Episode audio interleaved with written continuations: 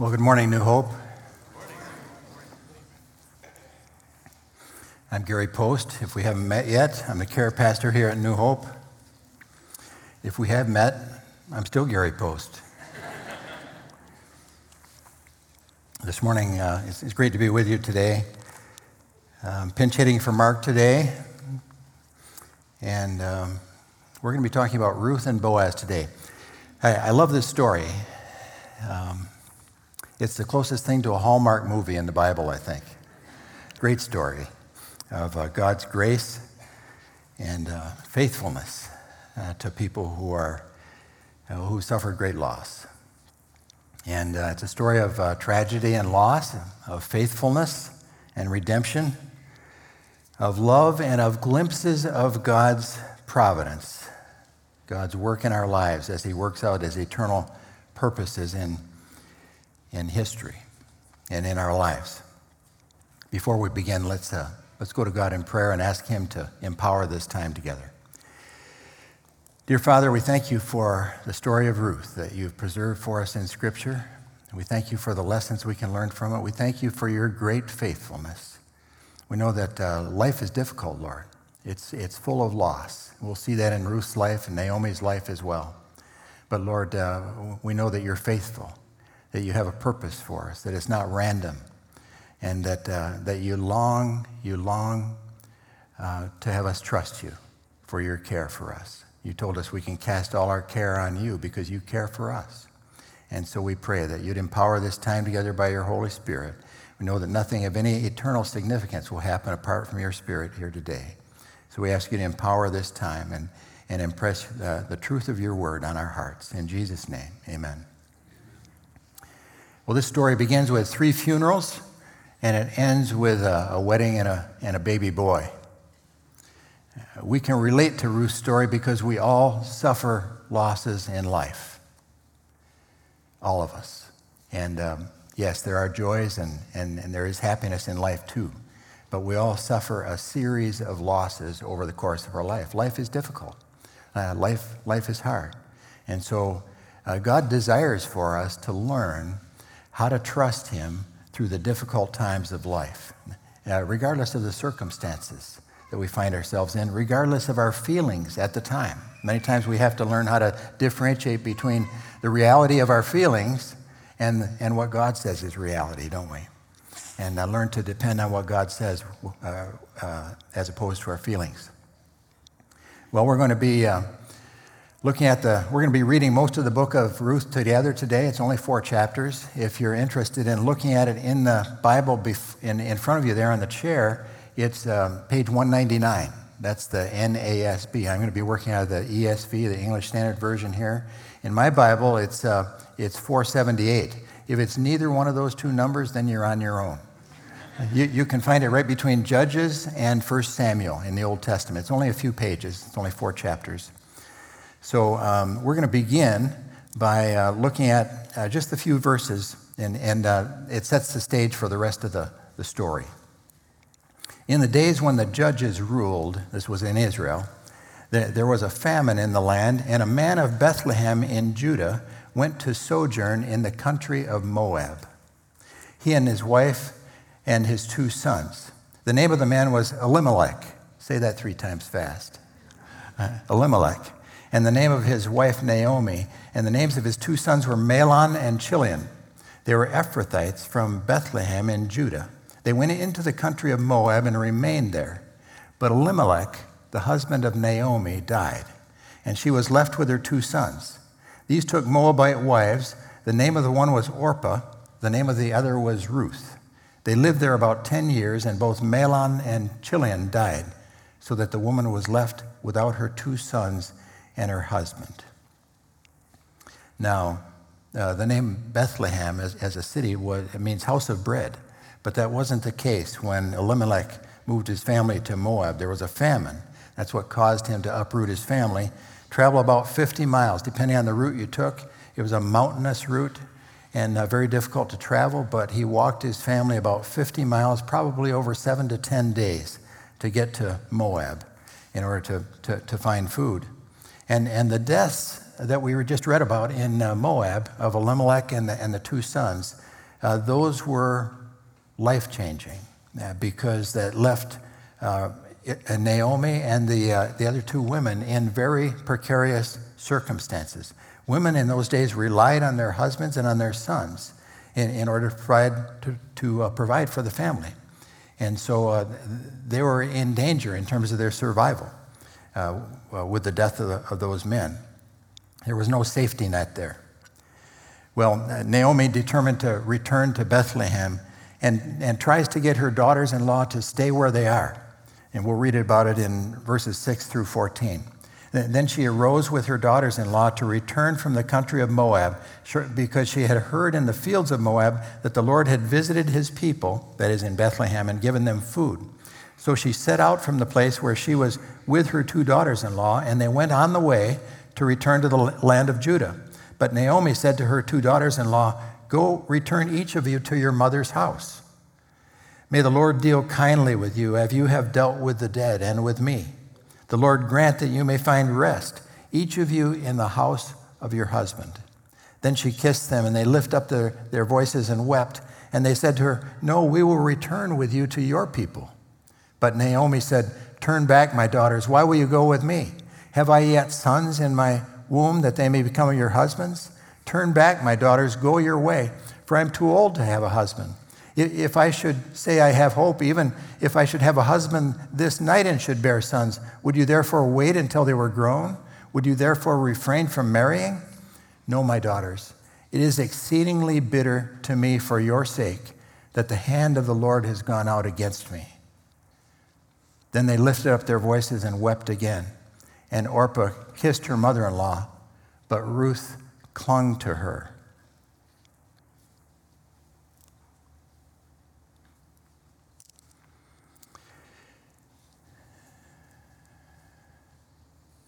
Notice that uh, Naomi was bitter in verse 13. I'm going to read it again in the NIV here. She said, It is more bitter for me than for you. It's a little clearer. It's, a, it's more bitter for me than for you because the Lord's hand has gone out against me. Notice that uh, Naomi's blaming God for the predicament she's in. And, and, and from the information in this, in this story, she's been bitter for some time toward God. And, and while it's, it's easy to blame God, when tragedy occurs in our lives. Uh, H. Norman Wright says that uh, losses, crises, and traumas are part of life. They should be anticipated and expected to occur. They, they are inevitable. There are inevitably painful losses and difficulties in each of our lives. And, and when we suffer the loss, uh, a major loss in our lives, uh, uh, say it's a, a divorce, the loss of a loved one through death, the loss of a spouse or a, a job loss, a life threatening illness, a financial setback, some crushing disappointment, a serious accident. It, it's only human to, to question why, to ask God, why, why did this happen to me, or even to be angry with God for allowing this, that loss into our lives. And when you read the Psalms, you, you find that uh, David's constantly doing that, isn't it? He, he's always making a, a complaint Lord, where are you? Don't you see what's happening to me? Come and save me. And the Psalms are, are full of that, making, making uh, letting God know what's going on in our lives. Loss is like that. It causes us to, to question our fundamental beliefs about life who we are, who is God, what is his relationship to us, does he love us? Does he really love us or not? Is he still in control or not? All those big questions. And you know, at that time in, in life, it's really important for the rest of us who can who can uh, listen, who can empathize and support and encourage to come around that one who's hurting with our, with our words and our prayers and our loving acts of kindness. The church is in a perfect position to do that. That's what God's intention is for the, the uh, church of Jesus Christ. And, and also, uh, on the other side of it, it's important for us to learn to be understanding with those who are grieving, those who are in pain, uh, because very often uh, they'll lash out. Uh, they'll uh, say things that cause us to feel uncomfortable. And the, the risk is that, is that we'll be repelled by that and we'll move away from them and leave them isolated. That's the worst possible thing. We need to be patient and understanding. We need to be emotionally present with them during that time. And the other thing that we can do uh, inadvertently sometimes is heap additional guilt and shame. Well, you shouldn't feel like that. You shouldn't talk like that. You shouldn't treat God like that. That's not helpful at that time. We need to listen. We need to empathize. We need to put our arm around them. We, we need to act in loving kindness toward them in a million small ways. We need to be there for them. It's that ministry of presence. And, I, and I'm, I'm saying this because many of you do that already so well. And I just wanted to say, great job. Great job. There are many of you who the love of Christ just comes out in you in the, in the way that you relate to people who are hurting. And that's exactly what should happen. It's part of that culture of care that we want to have here at New Hope. But notice that Naomi didn't have that. She was isolated, wasn't she? In her, in her grief and bitterness, she was alone. That's the worst thing that can happen after a, a great loss, to be isolated in, in grief. If, uh, if you're hurting right now and, and you need to know more about how to process that grief, how to go to God with that so that He can comfort you, we did a sermon uh, back in uh, October 25 of last year. It's called uh, Learning to Lament. Learning to Lament. And I'd encourage you to go back to that message, print out the study notes because there's a lot of information in there. And, um, and I think that will be a, an encouragement to you. Moving on with our story. Uh, we see Ruth's confession of, uh, this is one of the most magnificent confessions of uh, faithfulness and, uh, and trust in God in, in all of Scripture. And Naomi said to Ruth in verse 15, See, your sister in law has gone back to her people and to her gods. Return after your sister in law. But Ruth said, Do not urge me to leave you or to return from following you, for where you go, I will go. Where you lodge, I will lodge. Your people shall be my people your God, my God. Where you die, I will die, and there will I be buried. May the Lord do so to me and more also, if anything but death parts me from you. And when Naomi saw that she was determined to go with her, she said no more. Notice, uh, in contrast to, to, Ruth, to Naomi's bitterness, uh, Ruth makes that bold statement of love and faithfulness and, and, and trust in the God of Israel. And, and notice uh, Ruth's devotion to caring for her mother in law and, and to her, her commitment to God. Ruth was, Ruth was leaving everything. Uh, her family, everything she ever knew, was in Moab. Some, some scholars have said that they think that this was that moment when, when uh, Ruth came to faith in, in God. And, uh, and that was a moment of her conversion. I, I tend to think that it happened over a, a long period of time as uh, Naomi told her stories about the God of Israel and his faithfulness, that, that she came to, to faith in God and she determined that she would trust the God of, of Israel. So uh, in, instead of trusting in God's goodness and faithfulness, though, uh, Naomi was bitter. And uh, she focused on her bitterness. Notice the way that she responds to old friends when they arrive back in Bethlehem. Let's start reading at verse 19 again. So the two of them, that is Ruth and Naomi, uh, went on until they came to Bethlehem. And when they came to Bethlehem, the whole town was stirred.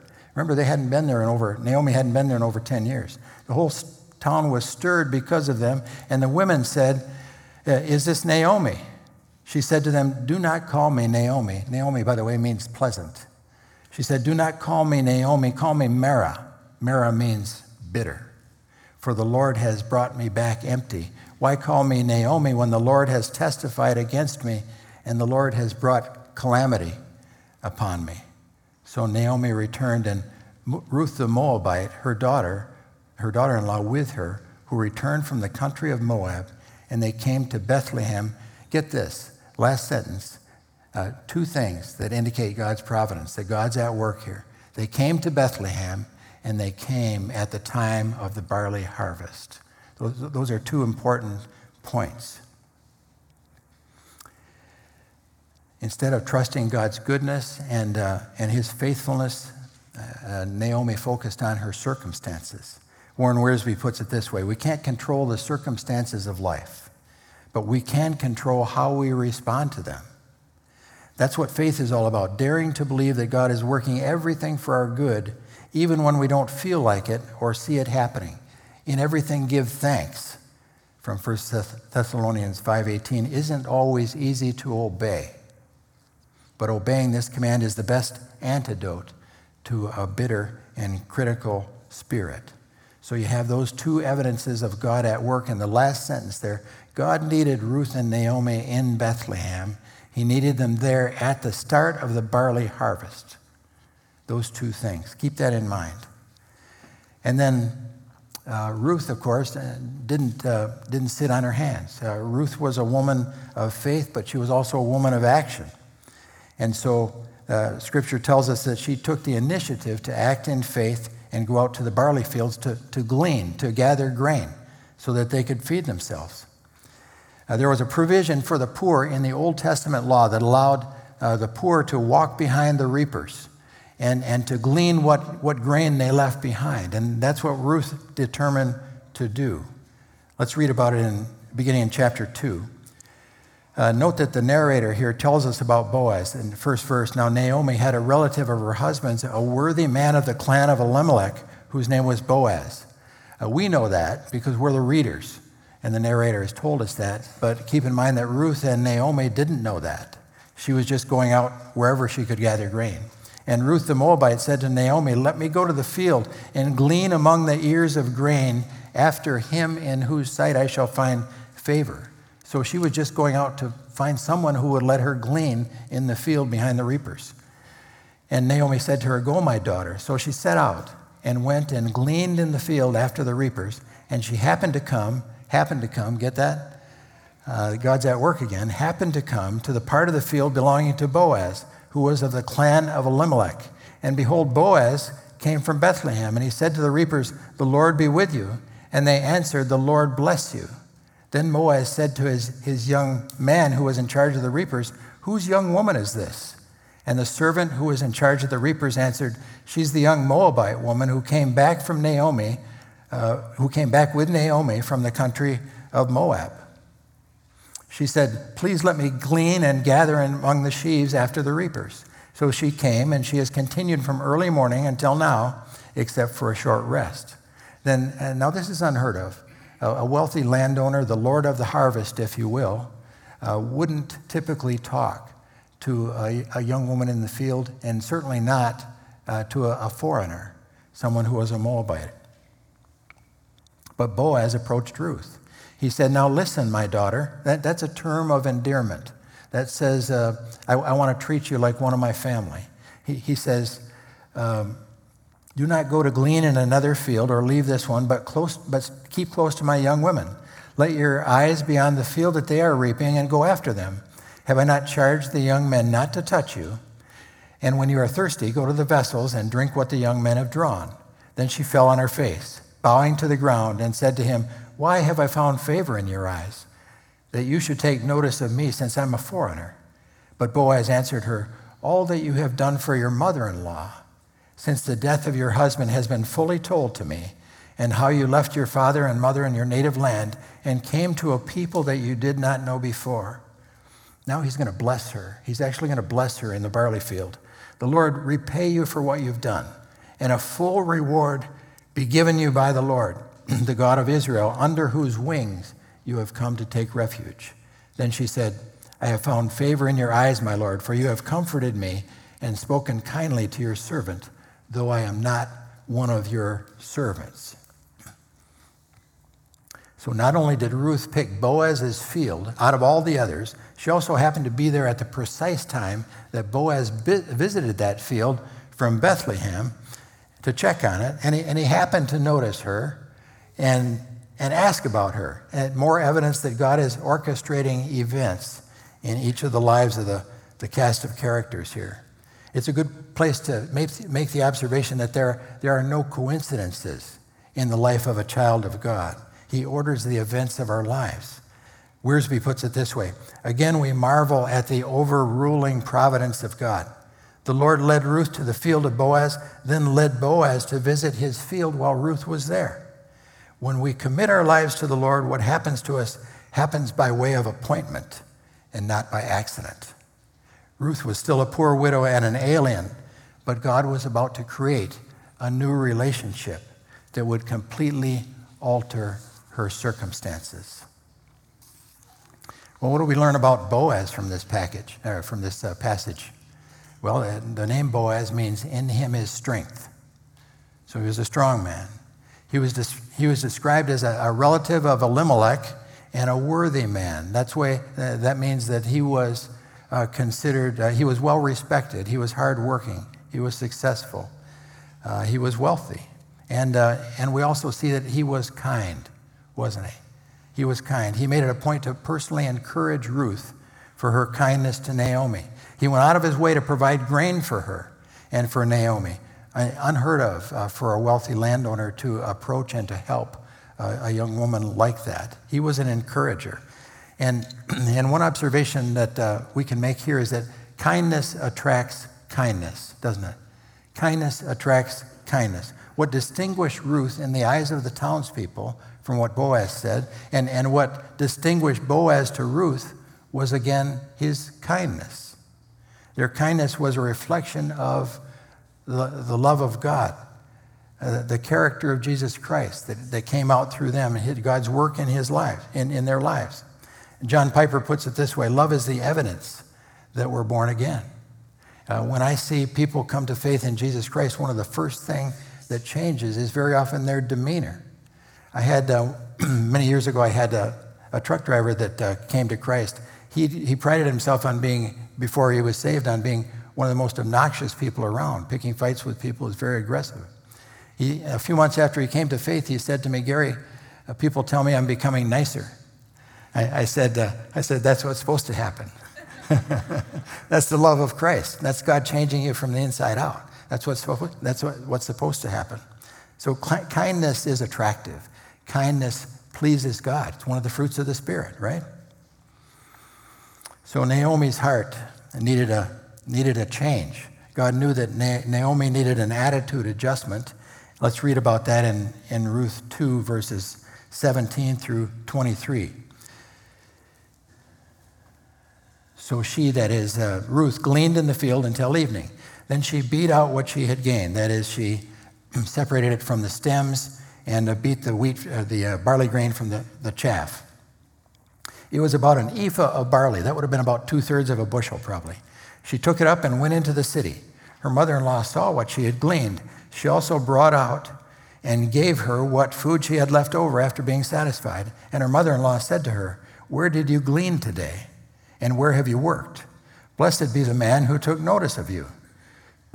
So she told her mother in law with whom she had worked and said, The man's name with whom I worked is Boaz. Time stopped for Naomi for just a moment. Naomi said to her daughter in law, May he be blessed by the Lord, whose kindness has not forsaken the living and the dead. Naomi realized in a flash God is at work in this. He said to her, The man is a close relative of ours, one of our redeemers. And Ruth the Moabite said, Besides, he said to me, You shall keep close by my young men until they have finished all my harvest. And Naomi said to Ruth, her daughter in law, It is good, my daughter, that you go out with these young, young women, lest in another field you be assaulted. It was dangerous for uh, a young woman, especially for a, a foreigner, to be out in the fields alone. So she kept close to the young women of Boaz, gleaning until the end of the barley and wheat harvest, and she lived with her mother in law. Notice what Naomi said. Uh, you see, God God, before God changes our circumstances many times, he, he wants to change our hearts. God wanted Naomi to know that He'd not abandoned her in spite of her losses. Notice what Naomi said when she recognized that God was indeed at work to bless them. She said, May he be blessed by the Lord, whose kindness has not forsaken the living, that is us who are here, and the dead, the husbands they had left behind. In other words, Naomi finally recognized that, that God was at work to bless them abundantly. Well, what did Naomi mean when she called Boaz one of our redeemers? What's that all about? Well, one of the features that God had Moses write into the Old Testament law was something to protect the poor. Leviticus 25, if you're interested in more detail, that the whole concept of redeeming family property. God wanted the property to stay with the family over time because that was the, the source of their wealth. And so the redeeming was about buying back property that had been sold or, or mortgaged so that it could remain in the family as an inheritance. And the, the word redeem means to, to set free by paying a price. Elimelech had probably mortgaged his property, kind of like a home equity loan, uh, to get the money for a fresh start in, in Moab so they could eat. And, and when he died in Moab, the, uh, the rights to the property presumably passed to his son Mahlon. But then, of course, Mahlon died too. He did not leave an heir. So Naomi did not have the money to buy it back. Uh, she still had a right to redeem the land, but she did not have the resources to redeem it. But a, a kinsman redeemer, under the Old Testament law, a kinsman redeemer could buy the property back for her and thus keep it in Elimelech's family as, a, as an inheritance for them. And this is where it really gets interesting, because there's another provision in the Old Testament law that, uh, that had to do with a widow. Ruth's husband, uh, Mahlon, who would have inherited the property, obviously died in, in Moab, leaving no male heir. So there was another provision in the Old Testament law in Deuteronomy 25 that allowed for the brother of a deceased husband to marry the widow for the purpose of producing a male heir who would carry on the family name and inherit the property. Apparently, at this time in history, the Jewish custom, Jewish custom was that these two provisions in the law were enacted together. So the bottom line was when the Redeemer bought back the property, marriage to the widow was part of the package as well. So the plot thickens, right? And Naomi hatches a plan. It was uh, customary at that time in history for Jewish parents to arrange the, the marriages of their children. And, and so Naomi quite naturally took on that role. Let's read about it in uh, chapter 3, verses 1 through 5. Then Naomi, her mother in law, said to her, that is Ruth, My daughter, should I not seek rest for you, that it may be well with you? um, the NIV renders it a little bit more clearly for our purposes. She says, My daughter, I must find a home for you where you'll be well provided for. And Ruth and Naomi were in a desperate situation here. Their survival was in jeopardy without a redeemer. So, uh, moving on in ch- uh, verse 2, chapter 3 is not Boaz our relative with whose young women you were? See, he's winnowing barley. He's processing barley tonight on the threshing floor. Wash, therefore, and anoint yourself. Put on your cloak, go down to the threshing floor, but do not make yourself known to the man until he has finished eating and drinking. But when he lies down, observe the place where he lies, then go uncover his feet and lie down, and he will tell you what to do. There's nothing inappropriate here about what Naomi asked Ruth to do. She was coaching her as to how best she could present her request for redemption to Boaz, to be her redeemer. And, and notice too that the, the ESV here says uh, uh, she puts on a cloak. Uh, but the, the NIV version and the NASB both say she puts on her best clothes. Every woman of the time would have had a best dress uh, that she preserved for special occasions. And so uh, Ruth uh, washed, she put on her perfume, and uh, she dressed in her best dress, and then the cloak probably would have gone on over everything else because, after all, that was part of her disguise, right? She didn't want Boaz to see her right away until the time was right. And, and notice also, too, that uh, the outcome of this request for redemption was not automatic. Uh, Boaz, a redemption had to be requested, first of all. It didn't occur automatically. And, and uh, Boaz could still refuse and could send, uh, could send Ruth to another redeemer. So there was nothing certain about this. Three qualifications for a redeemer. Number one, they have to be a kinsman, they have to be a blood relative of the, the uh, person who's requesting redemption. Then the, the redeemer must have the ability, in other words, they must have the, the resources to be able to, to buy the property back. And thirdly, the, the redeemer must be willing to redeem. They have to want to do it. And redeeming, again, is to set free by paying a price. Notice the parallel to our own redemption. Notice how this is a picture of, of how Christ has redeemed us. Did you ever think about the fact Christ had to be a human being in order to be our kinsman redeemer? There had to be a, a blood connection. Uh, he had to be human in order to be able to redeem us, in order to be our kinsman redeemer. And, and it, was enough, it was not enough for Ruth just to know uh, about the Redeemer. She had to ask for redemption, didn't she? In the same way, it's not enough to simply know that God sent Jesus Christ as an historical person into the world to be the Savior. We have to ask Him to redeem us. We have to ask Him to pay that price, to cover our sins with His blood, to set us free from sin and death. The Apostle John says, But to all who did receive Him, to those who believed in His name, He gave the right to become children of God. And, and again in 1 Corinthians 6, uh, for you were bought with a price. The price was Christ's blood, wasn't it? We were bought with a price. So glorify God in your body. Well, let's get to the marriage proposal on the threshing floor. Uh, this is really one of those hallmark moments, isn't it? You can feel the tension building. In, in, in uh, chapter 3, verse 6, so Ruth went down to the threshing floor, did just as her mother in law had commanded her. And, after, and when Boaz had eaten and drunk and his heart was merry, he went to lie down at the end of the heap of grain. Then she came softly and uncovered his feet and lay down.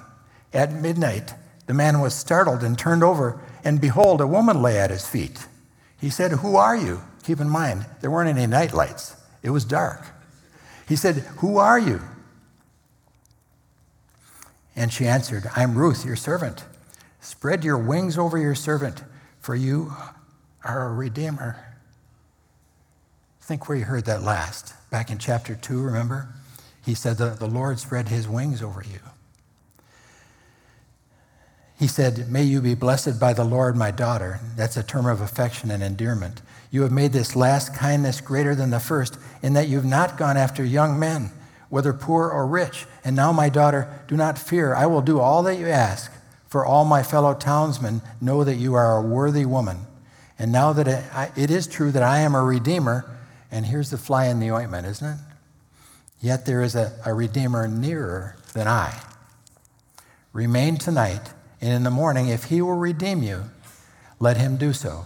But if he's not willing to redeem you, then as the Lord lives, he calls the Lord to be his witness, as the Lord lives, I will redeem you. Lie down until morning. So she lay at his feet until the morning, but arose before one could recognize another. She left, in other words, before dawn. And he said, Let it not be known that the woman came to the threshing floor. And he said, Bring the garment that you're wearing and hold it out. So she held it, and he measured out six measures of barley and put it on her. Um, some scholars uh, suggest that that was as many as 60, 60 pounds, 60 pounds of grain. Now, Ruth was um, a very physical woman. She worked hard out in the field, so she was obviously very strong. It says he put it on her, and in that day she probably packaged it up in her cloak and put it on her head and carried it in, in that way. Then she went into the city, and when she came to her mother in law, she said, How did you fare, my daughter? And then she told her all that the man had done for her, saying, These six measures of barley he gave to me, for he said to me, You must not go back empty handed to your mother in law. She replied, Wait, my daughter, until you learn how the matter turns out. For the man will not rest, but will settle the matter today. So when, when Ruth asked Boaz to spread your wings over your servant, for you are a redeemer, she was making the request for, for uh, redemption. But, but the wings could also be the corners of his cloak. So it had two meanings. It was uh, by spreading the corners of his cloak over her, uh, he became her protector and her provider. And, uh, and un- under his wings, just as it says in Psalms, that, that uh, we rest under the Lord's wings for his protection and, provision. And this was the same symbolism that Boaz blessed Ruth with back in chapter 2. He said, The Lord repay you for what you've done, a full reward be given to you by the Lord. The God of Israel, under whose wings you have come to take refuge. Boaz could not have known at that time that God was going to appoint him as her redeemer, her protector. So Boaz responded to her request by calling her my daughter. And, and, and partly that, that is a term of respect, a term of endearment that says, uh, You're part of my family. And, and also, it's, it signifies an age difference because Boaz was probably uh, closer to Naomi's age. He was probably 20 to 25 years older than what uh, Ruth was. And so he thanked her for her kindness. You can sense his excitement. Thank you for not going after a, a younger man, which would have been logical. Here's a question for you. If Boaz was 20 plus years older than, than Ruth, why had he never married? Uh, many times, uh, young men married before they were out of their teenage years in these times. He never married. Well, here's an insight. Uh, this, this may be the reason. Boaz was a son of his father Salmon, whose wife was Rahab. Rahab, you may remember, was the Canaanite uh, prostitute uh, who saved the Israeli spies when they came to spy out Jericho. And in exchange, uh, her life was saved, her and her family. They were assimilated, they were saved when Jericho fell. Uh, they saved out uh, Rahab and, and her family, and they came into Israel. They were assimilated into Israeli culture. And so uh, it's very likely, in, in my view, it's very likely uh, when uh, you think about how marriage occurred, Jewish fathers would select from among available young men in the village a suitable a suitable uh, partner for their, their daughter. But it would be understandable if those fathers uh, who had a choice between all the young men in Bethlehem, if they had a, a choice, they would pass over Boaz as the half breed son of a, a, Canaanite prostitute in favor of a, a nice Jewish boy without all the baggage. And so we can imagine Boaz longing to have a wife and a, and a family, crying out to God over the years, Why is there no one for me, Lord? He was faithfully waiting on God's timing. Perhaps some of you are there now as well. We, we, we can see Boaz's excitement and, and gratitude to be asked to marry this beautiful young woman. He says, As the Lord lives, I'll do all that you ask. And it's worth knowing that, uh, that Ruth was kind of an outcast in this culture herself. Uh, she was poor, a widow. She was a Moabite. And there had, had historically been antagonism between uh, Israel and, and uh, Moab. And she'd been married to another man for 10 years without being able to produce a child. So, not the kind of woman, probably, that a, a typical Jewish boy would want to bring home for Sunday dinner. But even though Ruth and Boaz might not have been everyone's first choice, they were God's first choice. And in God's plan, they became the answers to each other's prayers because of their trust in God. Notice also that uh, Boaz is concerned for the, the honor of Ruth and the, and the welfare of Naomi. He had Ruth rise before daybreak so that uh, her reputation wouldn't be impugned by her presence there. He made it clear that nothing was to be said about her. He didn't want her to become the subject of town gossip, and he didn't want to impair his own integrity in the transaction that was going to take place with this other kinsman redeemer. So Boaz gave Ruth those six measures of grain as a, as a good faith symbol of his intention to take care of Ruth and Naomi. But you know, there's, a, there's that fly in the ointment. There's the other kinsman redeemer. At, at, every, every, at, at this point in a Hallmark movie, you know, it just, just as it looks like the hero and heroine are, are, are going to become romantically involved, there's a plot twist, right? And, and suddenly everything uh, is, is, thrown into question. And that's what happened here as well. Uh, Boaz acknowledged that there's another redeemer who's a closer kinsman whom he would have to defer to. He had first right. And if he agreed to redeem her, Ruth would have to marry the other man. Ruth reported back to Naomi, and they, they waited while the suspense continued to build. You can only imagine. But Boaz uh, went to the gate. He was the, the redeemer at the gate. He was a businessman, and he was taking care of business. So Boaz wasted no time in setting up a meeting. Let's read about it in chapter 4, 1 through 13. Now Boaz had gone up to the gate and sat down there. And behold, the Redeemer of whom Boaz had spoken came by. Imagine that. What a coincidence. Uh, the Redeemer just happens to walk by when Boaz sits down. So Boaz said, Turn aside, friends, sit down here. And he turned aside and sat down. And he took ten men of the elders of the city and said, Sit down here. The gate was where they typically resolve legal matters like this. So they sat down. Then he said to the Redeemer, Naomi, who has come back from the country of Moab, is selling the parcel of land that belonged to our relative Elimelech. So I thought I would tell you. Notice his casual pitch. So I thought I would tell you about it. And, and say, Buy it in the presence of those sitting here and in the presence of the elders of my people. If you will redeem it, redeem it. And, and I come and, and if you will not, tell me that I may know, for there is no one besides you to redeem it, and I come after you. And immediately he said, I will redeem it. Well, you can imagine uh, uh, Boaz's uh, heart must have uh, sank momentarily. But Boaz wasn't finished yet. God wasn't finished yet. And, and so uh, Boaz played his ace. He said, The day you buy the field from the hand of Naomi, you, also acquire Ruth the Moabite, the widow of the dead, in order to, to perpetuate the name of the dead in his inheritance. Then the Redeemer said, I, I cannot redeem it for myself, lest I impair my inheritance. Take my right of redemption yourself, for I cannot redeem it. You want to say, Well played, Boaz, well played. You see, uh, uh, if this other man, uh, this other man said, uh, it would impair my own inheritance. I think what he was really thinking was uh, what his wife would say when he went home. And she might say, You did what? You agreed to what? And, and, and what do you mean a Moabite widow comes with it? Uh, I, I, don't, I don't think she would have been pleased. So he said it, it had to do with his inheritance. I really wonder if it had to do about, uh, it had to do more with what his, his wife might say.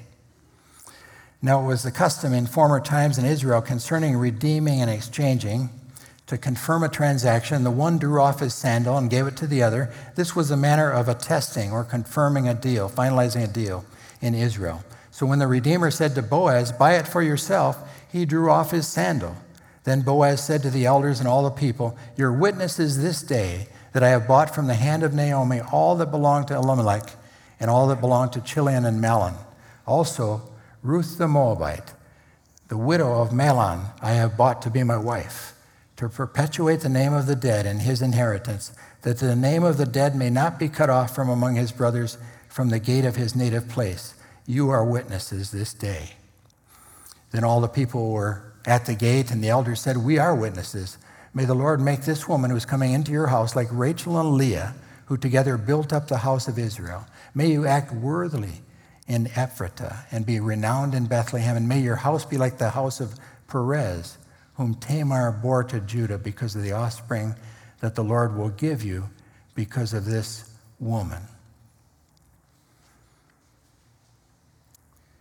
So the other kinsman concedes. He finalizes the transaction by taking off his sandal for Boaz. And next, Boaz marries Ruth. The next few verses, 13 through 17. So, so Boaz took Ruth, and she became his wife. And he went into her, and the Lord gave her conception, and she bore a son. Don't, don't lose the significance of that. She had been with her husband in Moab for 10 years and had not been able to conceive a son. Uh, she gets married to Boaz, and, and right away, uh, she uh, conceives a son. It says God gave her that ability to conceive a son.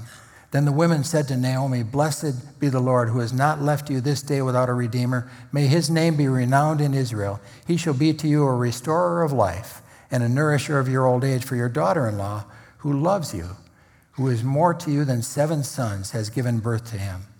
Then Naomi took the child and laid him on her lap and became his nurse. Uh, Grandma Naomi, right? And the women of the neighborhood gave him a name, saying, A son has been born to Naomi. They named him Obed. He was the father of Jesse, the father of David. That is, David, the greatest king of Israel. Obed means servant of God. So, what can we learn from the life of Ruth? First of all, that God is always at work orchestrating the events of history and orchestrating the events of our individual lives to accomplish His eternal purpose. God's purpose uh, all the way through the Old Testament was to preserve Israel so that uh, Jesus Christ, uh, the Savior of the world, could be born uh, through Israel as a Jew from the line of David, uh, could be born into this world to become the Savior of the world. Notice the sequence of God's intervention, all the things that God arranged to make this happen in this story.